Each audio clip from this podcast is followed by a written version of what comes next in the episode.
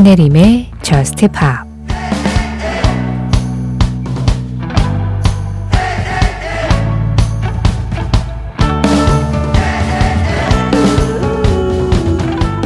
(3월) (4월) (5월이) 우울을 씻어내 줄 거야.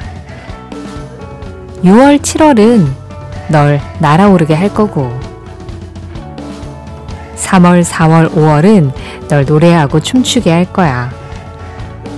6월, 7월에는 사랑을 해보자.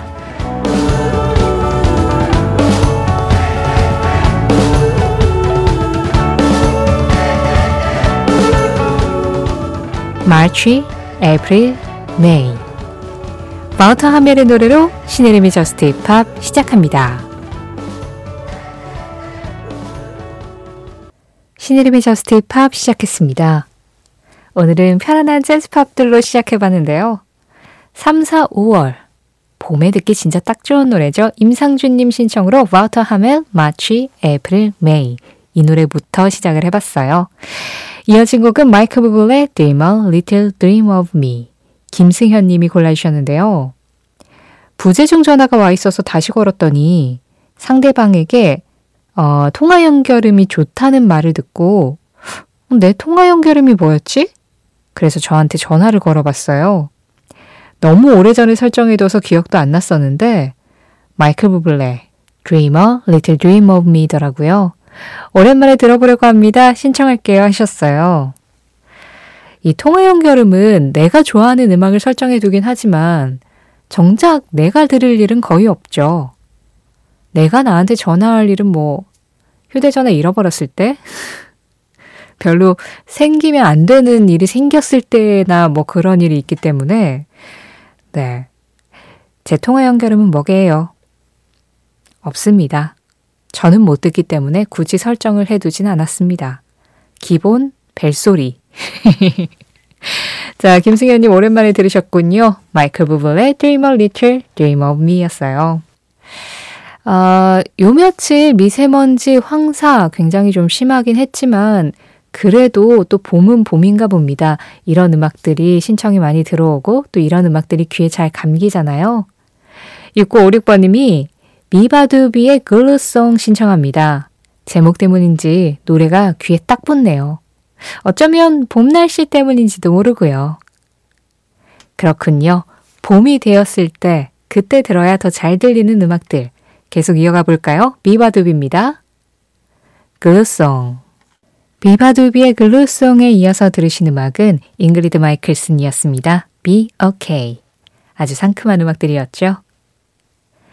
신혜림의 Just Pop 참여하는 방법 안내해 드릴게요. 문자 참여 샵 8000번으로 열려 있습니다. 짧은 문자에 50원, 긴 문자와 사진에는 100원의 정보 이용료 들어가고 있어요. 아, 요즘 같은 봄날에 3월이 다 지나가고 있는 이맘때쯤에 어떤 생각하시면서 어떻게 지내고 계시는지, 그리고 또 이때쯤 듣고 싶은 음악은 무엇인지 이쪽으로 보내주시면 됩니다. 스마트 라디오 미니로 듣고 계실 때 미니 메시지 이용하시는 건 무료고요. 신혜림의 Just Pop 홈페이지 사연과 신청곡 게시판도 언제든지 열려 있고요. Just Pop 공식 SNS도 있습니다.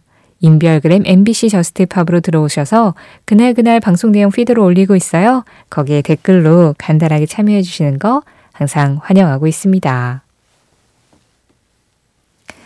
어, 이보현님께서 콜드플레이의 음악을 finger style 연주곡으로 듣고 싶어서요. 안토인 듀퍼의 Talk 신청합니다 하셨어요. 아, Talk는 콜드플레이가 2005년에 발표했었던 음악이죠. 이 음악을 이제 캐나다의 기타리스트인 안토인 듀퍼가 기타 연주곡으로 재해석을 했는데요. 뭐 우리 Just Pop 로고도 마이클 잭슨의 Billie Jean 그리고 The Mamas and the Papas의 California Dreamin'을 우리나라 기타리스트 정성아 씨가 연주한 버전을 잠깐 들려드리는 예, 그런 로고잖아요. 마찬가지입니다. 기타 연주를 잘하시는 분들이 우리에게 잘 알려져 있는 이런 팝 음악들을 딱 기타 한 대로만 표현을 했을 때 그게 익숙한 듯 다르게 예, 느낌이 좀 다르게 들리기도 하거든요. 그래서 이 콜드플레이의 음악을 이보현님이 말씀하신 대로 기타 한 대로 재해석했을 때 이런 분위기가 된다라는 걸 확인하실 수 있으실 거예요. 안토인 듀퍼의 연주로 듣겠습니다. 컬드플레이의 Talk 어떻게 해석되는지 함께 하시죠.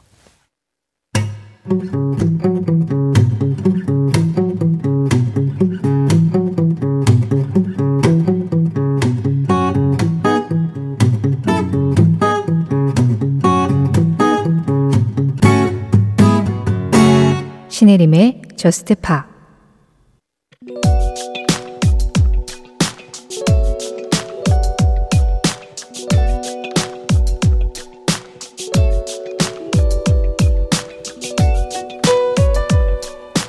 영국의 그룹 퀸이 공연을 할 때 모든 관객들이 다 같이 따라 부르는 노래.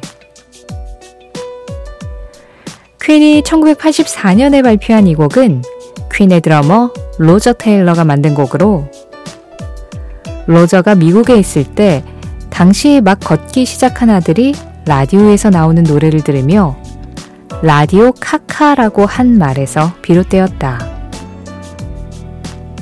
그때 아이가 이렇게 말한 것은 자신이 좋아하지 않는 노래가 나와서 라디오는 나빠 라는 뜻으로 한 말이라고 하는데 러서 테일러는 여기에서 영감을 받아 라디오 프로그램들이 점점 상업적으로 변하면서 비슷비슷한 음악만 트는 것에 대한 비판을 담았다.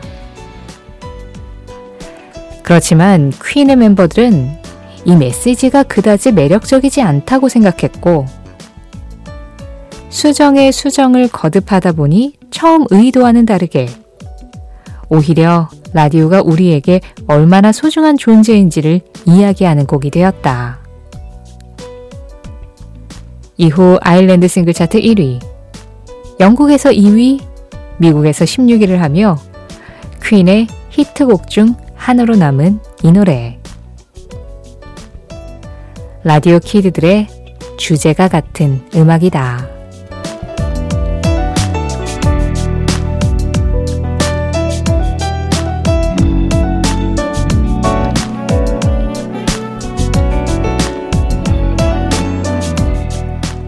이 노래는 무엇일까요?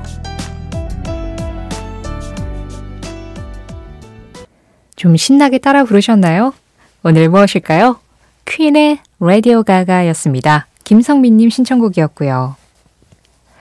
라디오 카카가 라디오 가가가 되면 나쁜 뜻에서 좋은 뜻이 되는 거군요.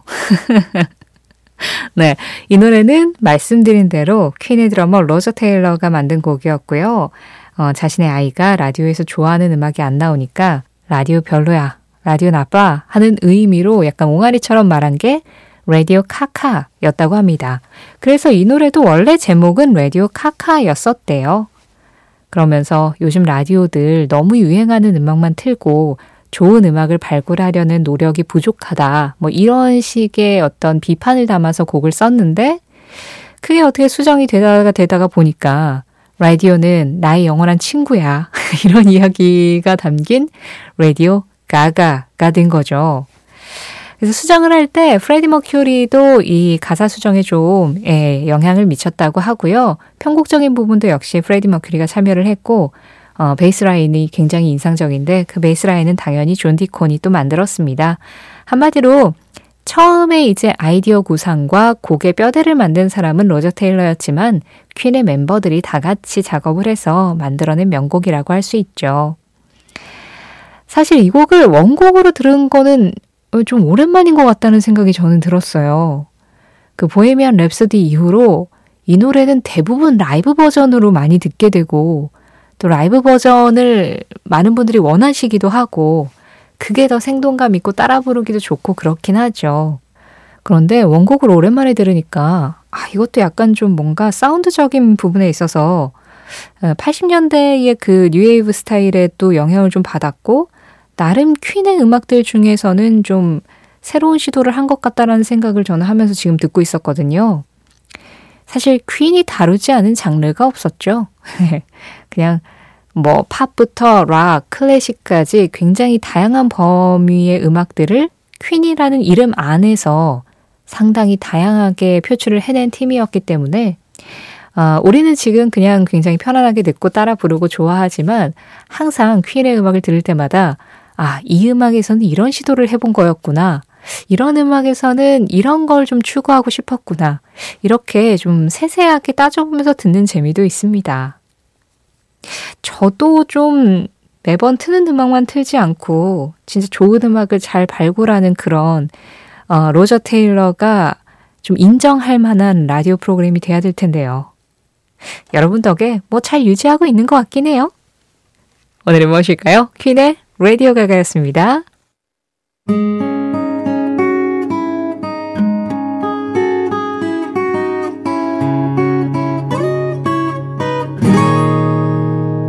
신혜림의 Just Pa 노래 두 곡 이어서 들었습니다. 지금 막 끝난 이 음악은요. 프린세스 너키아의 Happy 김태동님 신청곡이었고요.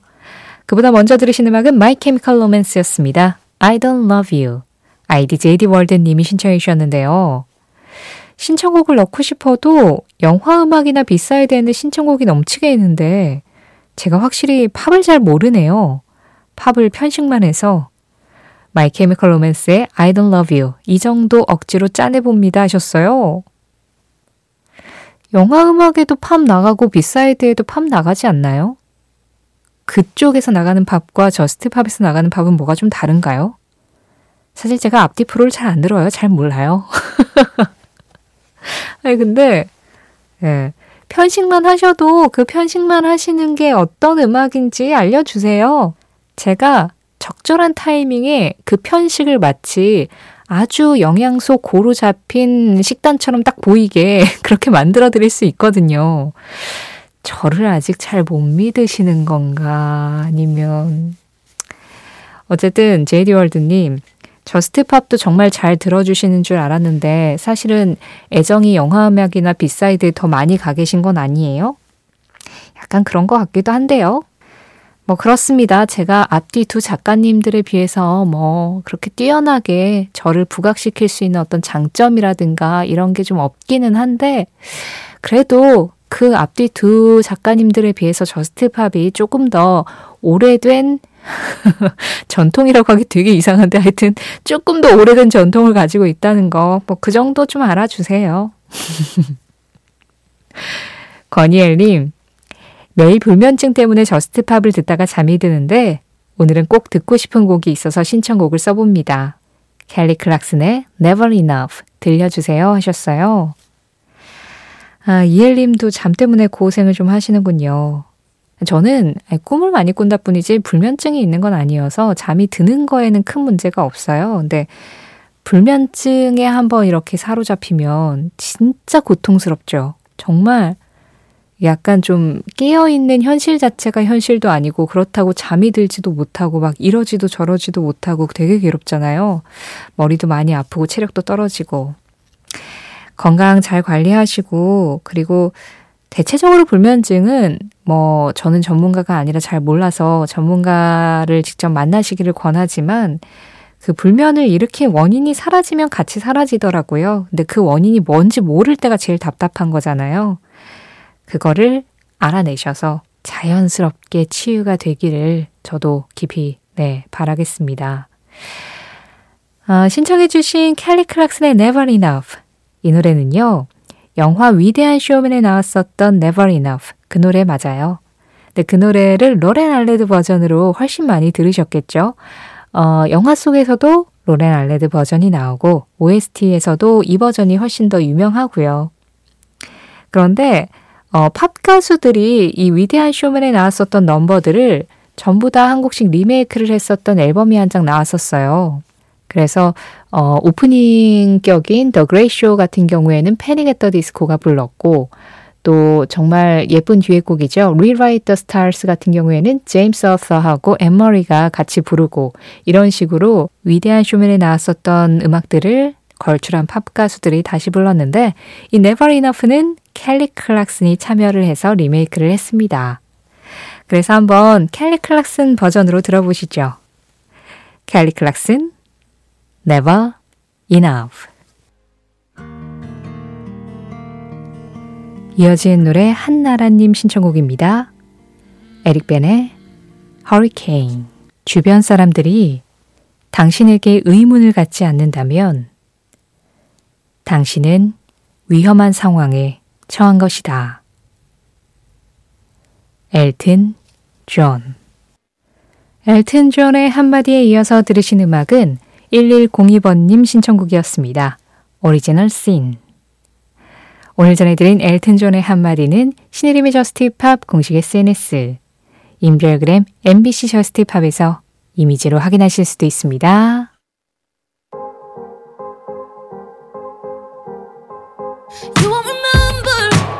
저스티팝 오늘 마지막 곡입니다. 그리프의 Work.